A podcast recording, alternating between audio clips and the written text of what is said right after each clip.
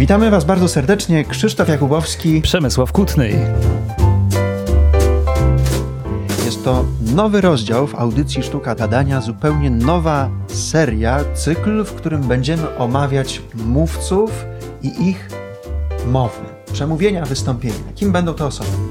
No to będą osoby przede wszystkim różne, tak? No bo przyjęliśmy sobie taki klucz, że będą to osoby no, niedobierane według klucza naszych przekonań religijnych, politycznych, światopoglądowych, jakichkolwiek. To nas po prostu w tym przypadku nie interesuje. Wychodzimy z założenia, że y, z każdego wystąpienia, od każdego mówcy możemy nauczyć się czegoś nowego, zarówno tego, co warto naśladować, co warto powtarzać, inspirować się, jak i to, czego nie warto powtarzać, bo na przykład to jest po prostu błędne. Jak najbardziej. No, są tacy mówcy, którzy mm, mimo tego, że nie wzbudzają naszego zachwytu, jeśli chodzi o ich mm, jakieś emploi światopoglądowo-polityczne, zawierają w swoich wystąpieniach takie środki retoryczne, które przecież jak najbardziej można stosować, ponieważ one są neutralne światopoglądowo, a bywa również i tak, że no, nasi faworyci mówią w sposób, który niekoniecznie zachwyca i dzięki temu też również możemy się dowiedzieć paru rzeczy, czego na przykład po prostu po ludzku unikać. Kogo, Przemku, będziemy jako pierwszą osobę grillować na tym naszym retorycznym pikniku? No gościem numer jeden jest Donald Trump. Donald Trump.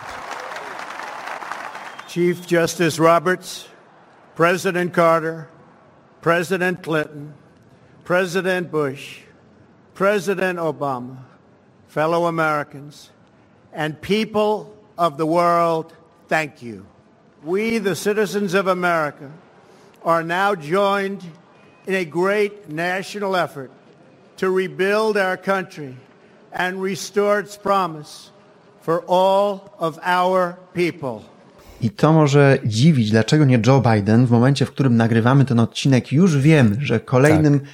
46. prezydentem Stanów Zjednoczonych będzie 77-letni Joe Biden, ale doszliśmy do wniosku, że będziemy jeszcze mieli czas na Joe Bidena, przynajmniej najbliższe 4 lata. Jak najbardziej. No, tym bardziej moim zdaniem też, ale myślę, że tu się zgadzamy, ciekawym, tym, ba, no, tym bardziej ciekawym człowiekiem do, tak jak to określiłeś, grillowania jest Donald Trump, bo no, nie wszyscy pewnie jeszcze wiedzą, ale Joe Biden kiedyś musiał zrezygnować z ubiegania się o kandydaturę, ponieważ udowodniono mu plagiat dotyczący jego przemówienia. To jest ciekawe i ciekawe też jest to, jak, jak Trump wypada jako mówca po tych czterech latach prezydentury. My dosyć nietypowo skupimy się na jednym konkretnym przemówieniu, mianowicie tak. jego zaprzysiężeniu z 20 stycznia 2017 roku. Mhm. To jest jego zaprzysiężenie. To jest zaprzysiężenie 45. prezydenta Stanów Zjednoczonych Donalda Trumpa, którym rozpoczyna tak na dobrą sprawę swoją całą kadencję. Moja propozycja jest taka, żebyśmy zaprosili Donalda Trumpa do trójkąta. Dodatku trójkąta uprawianego już od IV wieku przed naszą erą. Pionierem, jego wynalazcą był niejaki pan Arystoteles. Mhm. I ten trójkąt składa się z trzech takich pozycji. Dokładnie, te pozycje to patos, logos i etos. Jak myślisz, od czego moglibyśmy zacząć? Zacznijmy może od pozycji y, alfabetycznie od etosu. Etos to jest coś takiego, co podnosi wiarygodność mówcy, odnosi się do jego doświadczeń, do jego charakteru, autorytetu. Pokazuje, że mówca jest ekspertem i zna się mm -hmm. na rzeczy. I co byśmy mogli powiedzieć o etosie Donalda Trumpa? No to jest bardzo ciekawe zagadnienie, bo to jest przemówienie inaugurujące jego całą kadencję. Myślę, że można to rozpatrywać co najmniej na dwóch poziomach. Pierwszy to jest związany z treścią, a drugi związany z formą. Jeśli chodzi o treść, to on ten swój etos, tę swoją wiarygodność pokazuje, dając do zrozumienia, jak doskonale zna problemy Amerykanów. No, jeśli ja znam problemy Amerykanów jako prezydent, to jestem im w stanie zaradzić. Tylko dajcie mi szansę, daliście mi ją, więc ja się z tego wywiążę. Na poziomie zaś mowy ciała, na przykład, widać to poprzez dość oszczędne gesty, ale bardzo stanowcze, bardzo silnie ukierunkowane. On bardzo często podkreśla słowa, kciukiem połączonym z palcem wskazującym, no reszta gdzieś tam widnieje w powietrzu. To mnie się kojarzy z takim gestem, który był popularny w szkole podstawowej, może w liceum jeszcze kilka lat temu. Mianowicie to się nazywało muka. Jak się pokazało mukę i ktoś to zobaczył, to dostawał pięścią w ramię albo tutaj też mi się to kojarzy, że Donald Trump pokazuje mukę swoim odbiorcom, ale to tylko na, na marginesie. Pewnie w jego wykonaniu ma to oznaczać coś innego. Pewnie tak, tym bardziej, że ten gest on przeplata w zasadzie jedynym drugim, którego używa, mianowicie pokazuje dłonią z wyciągniętym palcem wskazującym, tak jakby co uważa, że jest ważne. Ale to jest taki gest oskarżycielski. Prawda? Może tak być interpretowany jako gest taki oskarżycielski, jako gest wskazujący na pewną zarozumiałość. Ja wam tutaj pokażę, ja wam tutaj dam, ja się znam, słuchajcie mnie.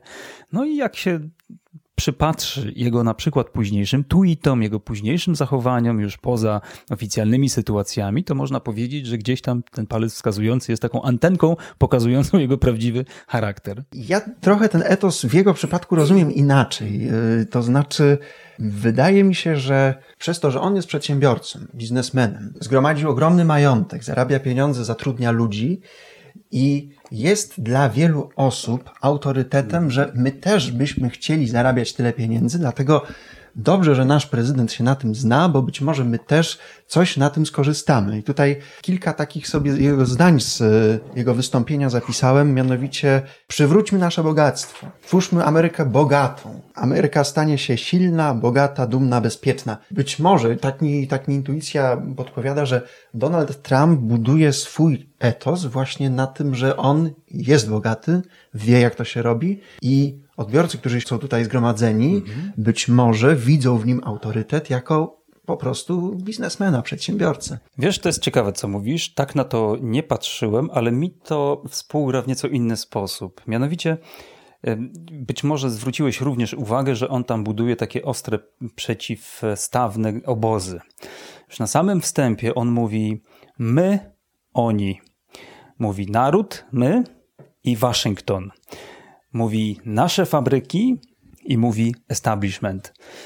To jest bardzo silna opozycja. On na tym buduje i on pokazuje właśnie w ten sposób, że zna problemy prawdziwej Ameryki. Ja je, drodzy, znam. Ja wiem, jak im zaradzić, bo też jest ten niuans, do którego chcę nawiązać.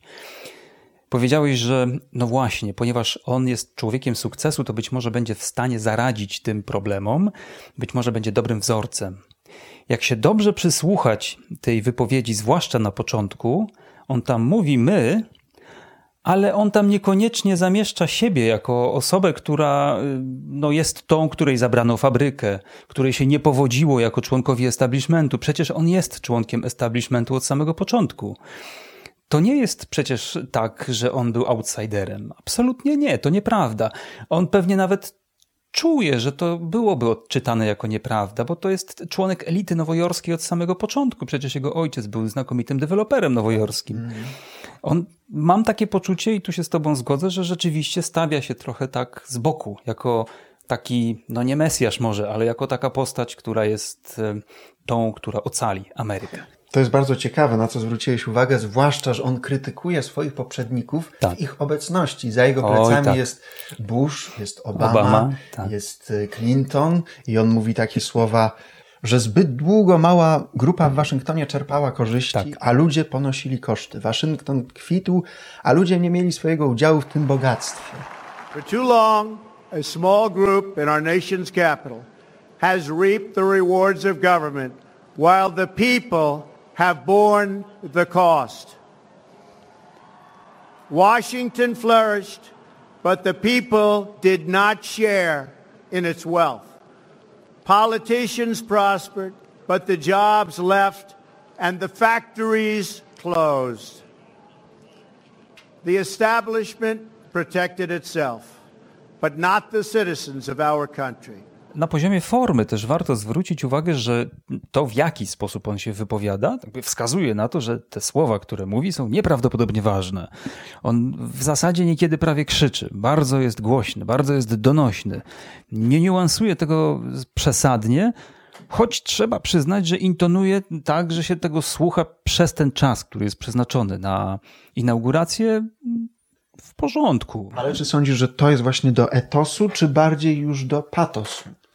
Myślę sobie, że to się ściśle ze sobą y, wiąże, bo on w ten sposób pokazuje, jak bardzo ważne są te słowa, które on wypowiada. On tam wkłada energię, to jest właśnie ten patos, to są emocje, czyli ten napęd, dzięki któremu ja wierzę w ten jego etos. No bo jeśli ja go słucham, jeśli słucham człowieka, który jest święcie przekonany do swoich racji, no to ja się mogę z nim nie zgadzać, ale ja go nie zignoruję przynajmniej się zastanowię nad tym, co ma do powiedzenia. To jest ciekawe, że on akurat w tym wystąpieniu aż tak nie, nie wchodzi na ten wysoki diapazon, jak to się mhm. mówi, ale są wystąpienia, podczas których przez całe przemówienie on potrafi na tych górnych, głośnych tonach tak. mówić i jestem pełen podziwu, że on się tym nie męczy po pierwsze, ale myślę sobie, że to może być męczące dla odbiorców. Jeśli ktoś cały czas uderza w te najwyższe tony, mhm. jest to nieco monotonne, ale jest to energetyczne. To mi się kojarzy z muzyką pop, z muzyką disco, z muzyką rozrywkową, mhm. której w takich zespołach rozrywkowych mężczyźni lubią śpiewać wysoko. Wydaje mi się właśnie dlatego, że ta muzyka wtedy bardziej jest taka energetyczna. Te częstotliwości głosu są większe i aha, przez to aha. wydaje nam się to no, bardziej energetyczne i podobnie jest z wystąpieniami, że jeżeli mhm. mówimy na tych y, wysokich tonach, też to być może ma nieść jakąś taką większą energię. No, wiesz, nie wykluczam, nie wykluczam, Aczkolwiek gdybym miał sobie wyobrazić y, wokalistę Bee Gees jako prezydenta, miałbym z tym pewien problem, bo to chyba ta wysokość głosu tam jest już karykaturalna wręcz. Natomiast myślę sobie, że, że, że tak, być może jest tak, że jakaś waga tematów lepiej wybrzmiewa, kiedy jest y, nie tyle wypowiedziana, ile prawie że wykrzyczana. Ale wyobraź sobie piosenki Bee Gees zaśpiewane niskim głosem. Miałyby mm -hmm. zupełnie inną energię. Podobnie Oj, wydaje tak, mi się, tak, że z takimi tak. wystąpieniami Trumpa, gdyby on mówił niskim, powolnym, zgoda, niską częstotliwością, zgoda. nie miałyby takiej energii. Przejdźmy teraz do kolejnej pozycji w tym trójkącie, mianowicie patos. Jest to odwołanie się do emocji, do uczuć, do przekonań, do wyobraźni. No też, to, to przede wszystkim tak pokazanie, że to, co się mówi, jest tym, w co się wierzy. albo to robię w sposób, który jest przekonujący, albo nie. I na tym poziomie, kiedy on to przekazuje, zwłaszcza właśnie poprzez swój głos, właściwie nie można mieć wątpliwości, kto jest dobry, kto jest zły, kto jest mu obojętny, komu on kibicuje. No to jest wszystko bardzo jasne, więc on tym głosem tutaj daje do zrozumienia bardzo wyraźnie, co jest dla niego ważne i kto jest dla niego ważny. I tutaj, tutaj warto może wspomnieć o pewnej technice retorycznej, której on tutaj używa, mianowicie kontrastu. Na początku mówi o tym, jak kraj jest y, w ruinie, jak jest zaniedbany. Tutaj takie słowa Miejsca pracy zniknęły, fabryki zostały tak. zamknięte. Zbyt długo mała grupa w Waszyngtonie czerpała korzyści, a mm -hmm. ludzie ponosili koszty. Mówi o dzieciach w ubóstwie, o zbrodniach, o gangach, o narkotykach, o ruinie mm -hmm. infrastruktury uderza w te bolesne dla Amerykanów struny, a następnie oddziela to jakby taką kreską, że ta rzeź się kończy tu i teraz, że z tym koniec, teraz jest przyszłość, teraz patrzymy tylko w przyszłość i Ameryka znów zacznie wygrywać.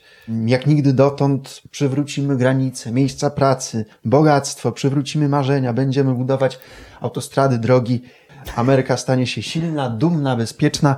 No dla mnie to jest właśnie ten patos, że on najpierw pokazał nam, jak jest źle, a potem snuje wizję taką sielankową wręcz właśnie, żeby no, zagrać na naszych emocjach, na naszej wyobraźni. Tak, to na poziomie treści, bo on tak te treści dobiera, że no, jakby skontrastowana ta rzeczywistość, którą on zastał, z tą, którą chce, żeby była, no to po prostu mm, jest bardzo silne i bardzo perswazyjne. I teraz w jaki sposób on to robi, można się przyjrzeć tym słowom dokładnie, jak one wyglądają. No bo ja byłem zaskoczony tym, że on tu pozwala sobie na takie słowa jak na przykład, że odmówiliśmy obrony własnego kraju pompujemy dolary gdzie indziej, nie pompujemy dolarów w nas, w nasz rynek pracy, w nasze fabryki.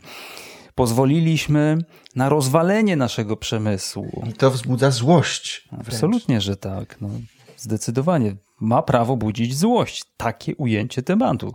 Jeśli się to bierze z całym dobrodziejstwem inwentarza, to jak najbardziej tak to może podziałać. Zresztą pewnie jemu specjalnie zależało na tym, żeby w takie tony uderzyć, no bo przecież w dużej mierze adresował on całą swoją kadencję, całą swoją kandydaturę wcześniej do tych osób najbardziej pokrzywdzonych przez także mechanizmy gospodarcze, które w których efekcie no, rzeczywiście Stany Zjednoczone straciły mnóstwo miejsc pracy, które znalazły się za to w Meksyku. No, ci ludzie mają prawo być rozgoryczeni i do nich się nie trafi językiem wysublimowanego salonu. To nie jest język, który takie osoby będą w stanie przyjąć jako swój. Czyli język jest prosty, działający na naszą wyobraźnię i takie proste hasła trafiają bardziej do serc, ale niekoniecznie do rozumu.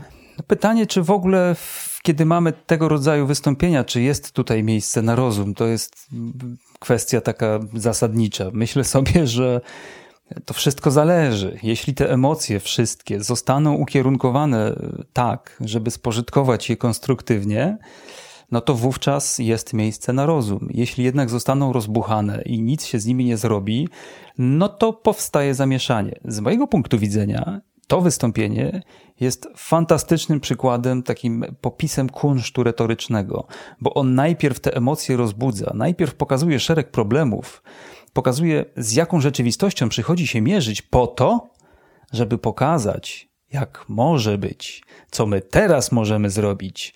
I te emocje często negatywne wzbudzone przez jego wystąpienie, mają szansę zamienić się w konstruktywną chęć budowy lepszego jutra, bo o to właśnie chodzi. To jest to, co powiedziałeś a propos języka, że te proste hasła to właśnie katalizują te negatywne emocje, sprawiają, że one mają szansę zamienić się w coś dobrego. No tak, ale powiedziałeś, że wzbudzają chęć, no i pewnie chęć pozostaje po takim przemówieniu, ale tutaj nie ma żadnych konkretów, no bo co to znaczy, że Ameryka stanie się silna, bogata, dumna, bezpieczna? No, no dobrze, stanie się, ale jak to zrobimy? W jaki sposób? Co za, tym, co za tymi słowami idzie? Słuchaj, no pytanie, czego oczekujemy po takim wystąpieniu?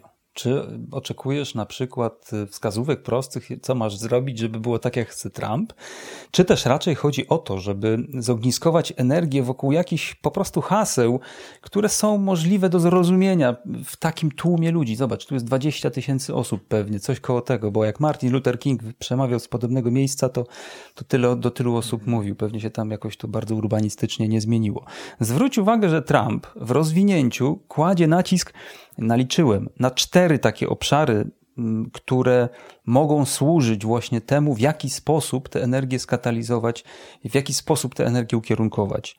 I są to na przykład takie dwie proste zasady. Kupuj amerykańskie. Mhm. Zatrudniaj Amerykanów. To jest pierwszy taki worek z zasadami. Drugi, dobra współpraca międzynarodowa. Zgnieciemy terroryzm. Nie ma żartów. Teraz do tej pory był tolerowany, ale nie. Koniec tego dobrego. Teraz już załatwimy to na, na amen. Trzecia rzecz. Będziemy chronić naszych granic, będziemy chronić naszego, będziemy chronić nasz kraj. Będzie nam w tym pomagał, no kto? Bóg. Sam Bóg nam w tym będzie pomagał. I kolejna rzecz, szerokie myślenie, bo my musimy być wielcy. No i to jest taki ogólnik na do widzenia, żeby zaparkować to wszystko w jakimś takim kontekście kulturowo-społeczno-antropologicznym pewnie. We assembled here today are issuing a new decree to be heard in every city in every foreign capital and in every hall of power. From this day forward, a new vision will govern our land. From this day forward, it's going to be only America first. America first. Trump często się odwołuje do Boga tak, w swoich tak, wystąpieniach. Tak, tak. Tu nawet w tym akurat przemówieniu odwołuje się do Biblii y, i mówi, no, trudno to nazwać cytatem, to są niedokładne, no właściwie własne słowa, ale to nie jest ważne, tak? Że, że tak. to nie jest konkretny cytat, ale pokazuje, że, że działam w zgodzie z Biblią, działam w zgodzie z Bogiem, moje działania są wręcz jakby natchnione boską mocą, że Bóg mi sprzyja. I to, czy takie słowa były w Biblii, czy nie, to mhm. chyba nie ma znaczenia. Ważne, że odwołuje się do Biblii, to znaczy, że działam taką natchnioną boską mocą. Zobacz, że to jest ciekawe właśnie, bo to jest, można takie odnieść wrażenie, że taki drugi autorytet dla niego. Pierwszym to jest naród i traktowany jako taki abstrakcyjny, z jednej strony jako abstrakcyjne pojęcie, a z drugiej konkretne osoby, które mają problemy, którym ja pomogę, więc naród, on klęka przed narodem, ale jeszcze bardziej klęka przed Panem Bogiem. I to w zasadzie można powiedzieć, że mm, ma jakiś też wpływ na jego etos, bo pokazuje to, co dla niego jest ważne. Skoro ja klękam przed narodem, to znaczy, że ważne są dla mnie wartości, które są dla tego narodu ważne. Dlatego też ten Bóg jest tak istotny, bo to jest jednak społeczeństwo w dużej mierze wierzące. I cały czas mówiąc o tym patosie, tu jeszcze takie dwa elementy zwróciły moją uwagę, które oddziałują na wyobraźnię. To jest y, metafora. Mhm. Niezbyt dużo się tutaj y, doliczyłem mhm. ich, ale taka, która, która zapada w pamięć, to on mówi o porozrzucanych po kraju zardzewiałych fabrykach mhm. jako nagrobkach w krajobrazie naszego narodu. Mhm. To, to działa na wyobraźnię. Tak, y, tak, I tak. jeśli chodzi o ten patos, to jeszcze, jeszcze jeden element powtórzenia, które mhm. moim zdaniem mogą tak. upraszczać ten przekaz. Mianowicie mhm. on mówi, this is your day, this is your celebration and this, the United States of America is your country. Czyli takie tak. trzy powtórzenia. Tak. Później dwa razy powtarza America first, tak. America first I na końcu bardzo silne powtórzenie. Together we will make America strong again. We will make America wealthy again. We will make America proud again. We will make America safe again. And yes, together we will make America great again. Thank you, God bless you, and God bless America. Thank you. God bless America. To wydaje mi się, że ma tak jak uprościć ten przekaz, tak? Żeby to było jasne, o co mi chodzi. Gdyby nie było tego powtórzenia, nie, ten przekaz nie byłby tak jasny i tak trafiający do serca. Myślę, że tak. Zwróć uwagę, że tu jednak ma znaczenie na dobór środków retorycznych to audytorium. No to jest ogromne audytorium. To mało kto w życiu będzie miał taką okazję poza prezydentem Stanów Zjednoczonych. W zasadzie cały świat, tak? W zasadzie to... cały mhm. świat, tak. No on ma chyba jeszcze raz co najmniej y, równie duże, jeśli nie większe audytorium, kiedy on w Indiach przemawia do 120 tysięcy osób zgromadzonych na stadionie. To też ciekawa jest rzecz. Ale tak, ta gromada, ten, ta, ta olbrzymia liczba ludzi, ona też ten przekaz warunkuje, więc im prościej, tym lepiej, ale to nie może być prostackie. Te, te rzeczy, które on mówi, one są zarówno na poziomie pewnego zmetaforyzowania całkiem wysublimowane. Mnie się to podoba. Na mnie to działa, choć wiem, że jest trochę jak łopatą do głowy, ale ja sobie to szybko wizualizuję. Te powtórzenia, one są bardzo celowe i one rzeczywiście działają. To są, jak wiesz, te triady retoryczne. Jak coś się powtórzy drugi raz, to może być przypadek, no ale jeśli coś się powtarza trzy razy, to to na pewno nie jest przypadek. I jeszcze tylko dodam a propos tych haseł, bo pomiędzy tymi krótkimi takimi hasłami pojawia się wiele takich smaczków. To po angielsku to brzmi nawet też ładnie. Empty talk is over. Koniec pustego gadania. I to jest oczywiście odpowiednio okraszone pauza, pauzami z jednej i z drugiej strony, także to ma szansę wybrzmieć. To jest ważne. To wszystko jest przemyślane od pierwszej litery po kropkę kończącą zdanie. Czyli wniosek jest taki, że w takiej sytuacji, mówiąc do takiego mm, audytorium ogromnego, no, odwoływanie się do emocji jest bardziej słuszne niż odwoływanie się do rozumu, tak? Myślę, że tak, że to jest bardzo ciekawe spostrzeżenie i że tego rodzaju wystąpienia może nie tyle są skazane na to, by używać tam instrumentarium retorycznego, które podkreśla te emocje, ile to na pewno bardzo pomaga. Jak sobie przywołamy w pamięci, czy też na YouTubie wystąpienie Martina Luthera Kinga, no to przecież tam jest mnóstwo emocji. Tam jest mnóstwo emocji, mnóstwo argumentów emocjonalnych. I audytorium ma znaczenie, te osoby, do których się e, ten przekaz kieruje. To są przecież zwolennicy Trumpa w dużej mierze. Wiadomo, że go tam nie kochali wszyscy. Tak samo tak samo przecież Martin Luther King, on ze swoim przekazem nie trafi do członków Ku Klux Klanu. No, szczerze mhm. wątpię. Przejdźmy do tej, tej trzeciej pozycji trójkąta, czyli logos, odwołanie się do intelektu, rozsądku, sensu. Do logiki też. Ta treść powinna być jakoś ustrukturyzowana, ta treść powinna jakoś trzymać się kupy, to powinna być jedna całość. No może nie jak jedna pięść, no bo to może nie do końca fortunne porównanie w przypadku retoryki, ale no, to powinno sprawiać wrażenie przemyślanej całości, logicznej i spójnej. Jak ty to widzisz? Ja to widzę w ten sposób, że tak jak ten patos tutaj jakby się wylewa z ekranu, tak tego, tego logosu tutaj dla mnie w ogóle praktycznie nie ma. Gdybym miał być korespondentem w Stanach Zjednoczonych i streścić, co powiedział Trump, jakie padły konkrety, tak. no to w zasadzie no nic oprócz takich pustych hasełek w stylu, że Ameryka będzie bogata i będziemy budować mosty, koleje, autostrady, tak, tak, no to nic tutaj nie padło. No tak, Emocje tak. owszem, jesteśmy nabuzowani, jesteśmy chętni do działania, ale no, co konkretnie mamy zrobić? No, wrócę jeszcze do tego, że no, rzeczywiście to jest pytanie, czy możemy oczekiwać konkretów po tego rodzaju wystąpieniu. Natomiast, jakby, co rozumiemy przez konkret, prawda? Z mojego punktu widzenia jest tak, że to wystąpienie jest naprawdę bardzo dobrze przemyślane. Zaraz ci to udowodnię. Zaraz ci pokażę, wcielę się w rolę tego korespondenta, który będzie mówił, co tam jest, bo mnie się to bardzo podoba. Dla mnie jest to kunsztowne. Co przez to rozumiem? Zwróć uwagę na sam początek. Co się dzieje na początku? Bardzo ładnie zwraca się do osób, które były jego poprzednikami. Bardzo pięknie im dziękuję i od razu mówi, co się będzie działo. Zobacz, masz od razu jedno z pierwszych zdań to jest konkret. Dziś określimy kurs na lata naprzód. On to mówi na samym początku. Jakby przekaz jest od razu na dzień dobry. Ty wiesz, czego się możesz spodziewać. Więc ja zastanawiam się, czy dotrzyma obietnicy. Czy jej dotrzymuje? No, z mojego punktu widzenia tak. No bo tak, zanim tej obietnicy dotrzyma, to jeszcze we wstępie, tak jak zauważyliśmy obaj, dzieli rzeczywistość na dwa takie duże kawałki. To, co jest i to, co może być. Tak jakby przeszłość i przyszłość. Przeszłość fatalna, teraźniejszość zła. Ja tu przyjeżdżam na białym koniu wspaniałym. Zrobimy tak, że będzie dobrze. I rysuje problemy. Ukradli nam fabryki sprawili, wszystko oni, prawda? Sprawili, że nie możemy się czuć bezpiecznie we własnym kraju. Sprawili, że mamy dużo kłopotów, o których mówiliśmy, nie będziemy do tego wracać. Ale co? Teraz America First. Nowy dekret, nowy dekret. I, te, I pozwól tylko, że ci jeszcze dokończę, że są te cztery punkty, o których wspomniałem. Dwie proste zasady, kupuj amerykańskie, zatrudniaj Amerykanów, to jest już w rozwinięciu wszystko. Dobra współpraca międzynarodowa, czyli eliminacja terroryzmu, czyli rynek wewnętrzny i rynek zewnętrzny.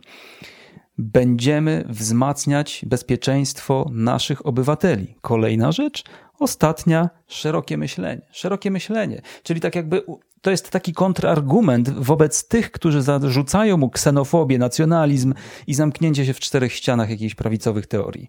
On stosuje tutaj retorycznie kontrargumentację. On nam pokazuje, he, halo, halo, wy się mylicie, kochani. To wcale nie jest tak, że tylko wy macie szerokie umysły.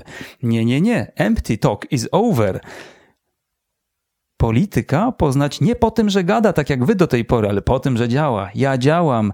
Podziały nie mają większego znaczenia w tym świetle. No i krótkie zakończenie. Jesteśmy jednością. To, co nas czeka, będzie wspaniałe, bo teraz to wy jesteście podmiotowi, teraz America First.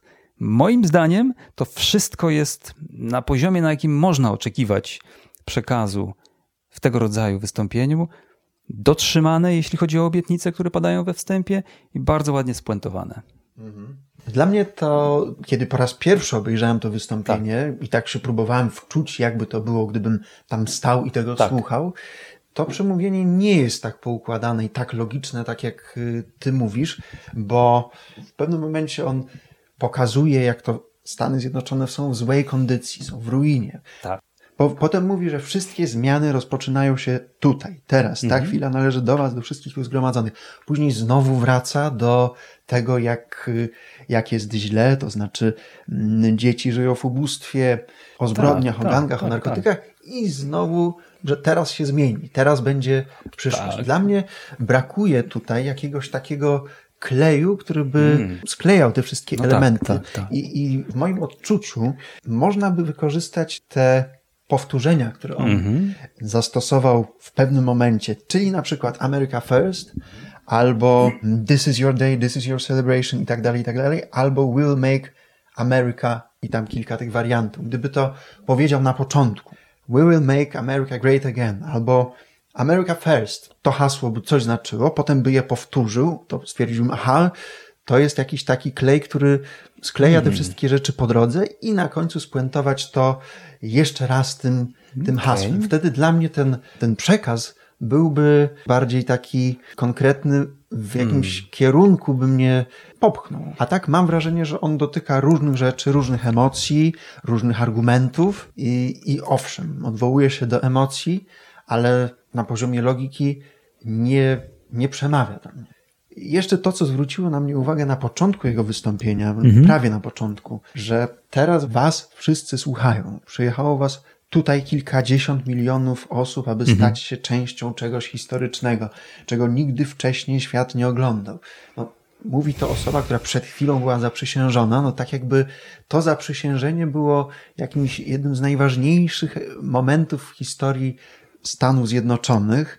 Mm -hmm. Poza tym mówi, że teraz was słuchają. A kto mówi? No on mówi w tej chwili do mikrofonu. -hmm. Oczywiście, no można to rozumieć no jako, tak. że, że mówi to ustami narodu, no ale jakoś mi się to kojarzy z takim dosyć dużym ego. No, z tym na pewno ma prawo się kojarzyć, to no, z tą pewnością. Ja to traktuję jako taki zabieg retoryczny podkreślający wagę tego spotkania, doniosłość chwili. Też uważam, że są to przesadzone słowa, no bo jak wystarczy spojrzeć na 200 lat Stanów Zjednoczonych ostatnich, tam no, jestem sobie w stanie przywołać, nie znając bardzo dokładnie tej historii, kilka innych, nieco bardziej doniosłych momentów niż przejęcie prezydentury przez Trumpa. To jest takie jego myślenie życzeniowe. I może się to podobać, może się nie podobać. Ja jestem sceptyczny wobec tego, tak jak ty. Nie bardzo mi się to podoba, aż tak, aż takie wzbudzanie emocji. Natomiast ja go rozumiem, ja go rozumiem po ludzku. Ja tego nie, nie interpretuję tak, jak, y, że to jest podkreślanie wagi tego wydarzenia, zwłaszcza, że, że w pobliżu tych słów y, no, nieco pogardliwie wyraża się o swoich y, poprzednikach. No to prawda. Dla mnie można się spodziewać, jakim on będzie prezydentem po tych słowach dosyć lekceważących i dosyć takich egocentrycznych. No, tak bym to mhm. określił. No, tu się zgadzam z tobą, wiesz, no bo o ile na początku rzeczywiście on pięknie dziękuję za przyjazne przekazanie władzy. Ale też to jest takie podziękowanie za przekazanie władzy, no, y, no, no tylko za przekazanie władzy w zasadzie nie za ma nic więcej. Za nic więcej. Everyone is listening to you now. You came by the tens of millions to become part of a historic movement, the likes of which the world has never seen before. Z analizą takich wystąpień jest pewna trudność, ponieważ nie, nie wiemy na ile jest to wystąpienie Trumpa, a na ile ktoś mu je przygotował. Więc tutaj no, bardziej skupiamy się, przynajmniej ja staram się skupiać na takich rzeczach, no, które widzę, ale kto za tym stoi i jak dużo pracy w to włożył, żeby to brzmiało tak, a nie inaczej, no to trudno już powiedzieć. Masz rację, tak. No, tradycja podpowiada, że każdy prezydent Stanów Zjednoczonych, a w każdym razie no, z tych, o tych ostatnich można to powiedzieć na pewno, każdy z nich miał swoich speechwriterów tak zwanych, czyli osoby, które piszą im przemówienia. I w zależności od tego, czy dany prezydent ma profil bardziej lub mniej intelektualny, w tym większym stopniu ingeruje, bądź też nie ingeruje w te przygotowane wystąpienia. No, to są ludzie zajęci, oni też nie mają czasu na takie rzeczy. No, to jest jasne. To mi się przypomina wystąpienie Trumpa w Polsce, kiedy przyjechał w lipcu 2017 roku. No i opowiada tam o historii Polski, no trudno, żeby się tym wszystkim orientował. No, na pewno ktoś mu to pisze. Do tego stopnia w przypadku Trumpa słyszałem, być może to jest taka mm -hmm. plotka, nie wiem czy o tym wiesz, Aha. że Trump słynie z tweetów, dosyć dużo ich publikuje. Mówi się o tym, że on wpuścił ludzi do Białego Domu, czyli tweetuje w różnych momentach, nawet oglądając jakiś program w telewizji, tweetuje. Mm -hmm. Tylko, że podobno te tweety także nie są jego autorstwa. To znaczy, ktoś mu je pisze, trzy, cztery warianty i on -hmm. tylko wybiera odpowiedni wariant, ewentualnie, -hmm. ewentualnie zmienia jakieś jedno zdanie. No, jak najbardziej myślę, że jest to realne, bardzo realne, bo jak znam realia pracy w PR-ze, przepracowałem tam kilkanaście lat, to te wszystkie wpisy na Instagramach, te wszystkie wpisy na Facebookach, na Twitterach, na LinkedInach, to jeśli chodzi o te osoby, które są tak zwanymi influencerami, No, nie są ich autorstwa bardzo często. Bardzo rzadko są ich autorstwa. To są po prostu agencje, wyspecjalizowane osoby, które, których zadaniem jest takie wejście w umysłowość tego klienta i stworzenie rzeczy, która może przypominać sposób mm, wypowiadania się, e, sposób wyrażania swojego światopoglądu, no właśnie tej, tej osoby, w imieniu której się takie rzeczy tworzy. To by było bardzo ciekawe zapytać tych Ghost Riderów, na ile prezydenci, głowy państwa ingerują w takie, w takie wystąpienia. Ja znam tylko jedną osobę, która napisała jedno wystąpienie Bronisława Komorowskiego i z tego co wiem, ono było tak jak ona napisała, tak było też y, wygłoszone. Mhm. No, myślę sobie, że to jest indywidualne, to zależy też pewnie od tego, jaki ktoś jest, jakim ktoś jest człowiekiem. No i na, na ile ten speechwriter jest dobry, bo rozumiem, że ktoś może tak dobrze coś napisać, że nie pozostaje nic innego, jak wygłosić. Tak, chociaż y, w takich sytuacjach, w których prezydent na przykład Stanów Zjednoczonych mhm. leci do Polski czy do Indii, każda zmiana jednak niesie za sobą jakieś ryzyko tak. Y, pewnej wpadki. Dlatego też te, y, te wystąpienia są przygotowywane od początku do końca i dopinane tak. na ostatni guzik właśnie, żeby nie było jakiegoś pas, y, no takiego nawet na szczeblu międzynarodowym. Z całą pewnością, z całą pewnością tak jest. Jest to wielokrotnie przećwiczone. Jak popatrzymy sobie na Trumpa, to on nawet przykłada wagę do sposobu wypowiadania nazwisk zarówno w Polsce, jak i w Indiach. O ile nam wydaje się, że to, co zrobił w Polsce, to, co wygłosił w Polsce, było nam schlebiające, i niektórzy mogli się wręcz poczuć wyjątkowo, o tyle mogliby się przestać tak czuć, gdyby usłyszeli podobne przemówienie wygłoszone do Hindusów. Tam było równie schlebiające, a nawet razy dziesięć.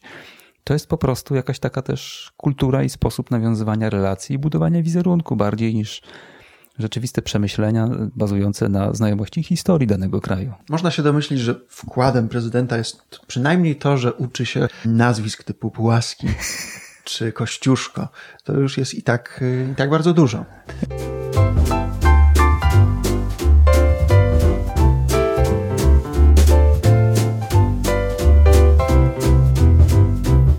To jest nasza propozycja analizy, natomiast chcemy Was zachęcić do tego, żebyście włączyli się w tę dyskusję, co myślicie o Trumpie jako o mówcy. I zapraszamy Was do tej dyskusji w poście w grupie facebookowej Podcast Sztuka Gadania. Zachęcamy Was do tego, żebyście dołączyli do tego, co sądzicie o tym wystąpieniu, ale i o każdym dowolnym wystąpieniu Donalda Trumpa. Jesteśmy ogromnie ciekawi, co sądzicie na temat umiejętności wystąpień publicznych w wykonaniu, mhm. no jeszcze, jeszcze przez chwilę. Do stycznia. Do stycznia Donalda Trumpa. Tak, zapraszamy Was bardzo serdecznie. Mamy też pełną świadomość, że jego wystąpienia można podzielić co najmniej na dwa typy, czyli te właśnie przygotowane, no i te nieprzygotowane, improwizowane, które są zupełnie inne. Kiedy mówi z głowy, jak to się żartuje, czyli z niczego. Czyli z niczego, to jest inaczej. Do usłyszenia w kolejnym odcinku. Też jesteśmy ciekawi, kogo byście chcieli, żebyśmy o. przeanalizowali, jakich mówców, jakie mowy. Jesteśmy otwarci, mamy swoje pomysły, ale wasze pomysły także uwzględnimy. Jak najbardziej. Ja serdecznie bardzo dziękuję za to spotkanie. Krzysztof Jakubowski. Przemysław Kutnej. Do usłyszenia. Do usłyszenia.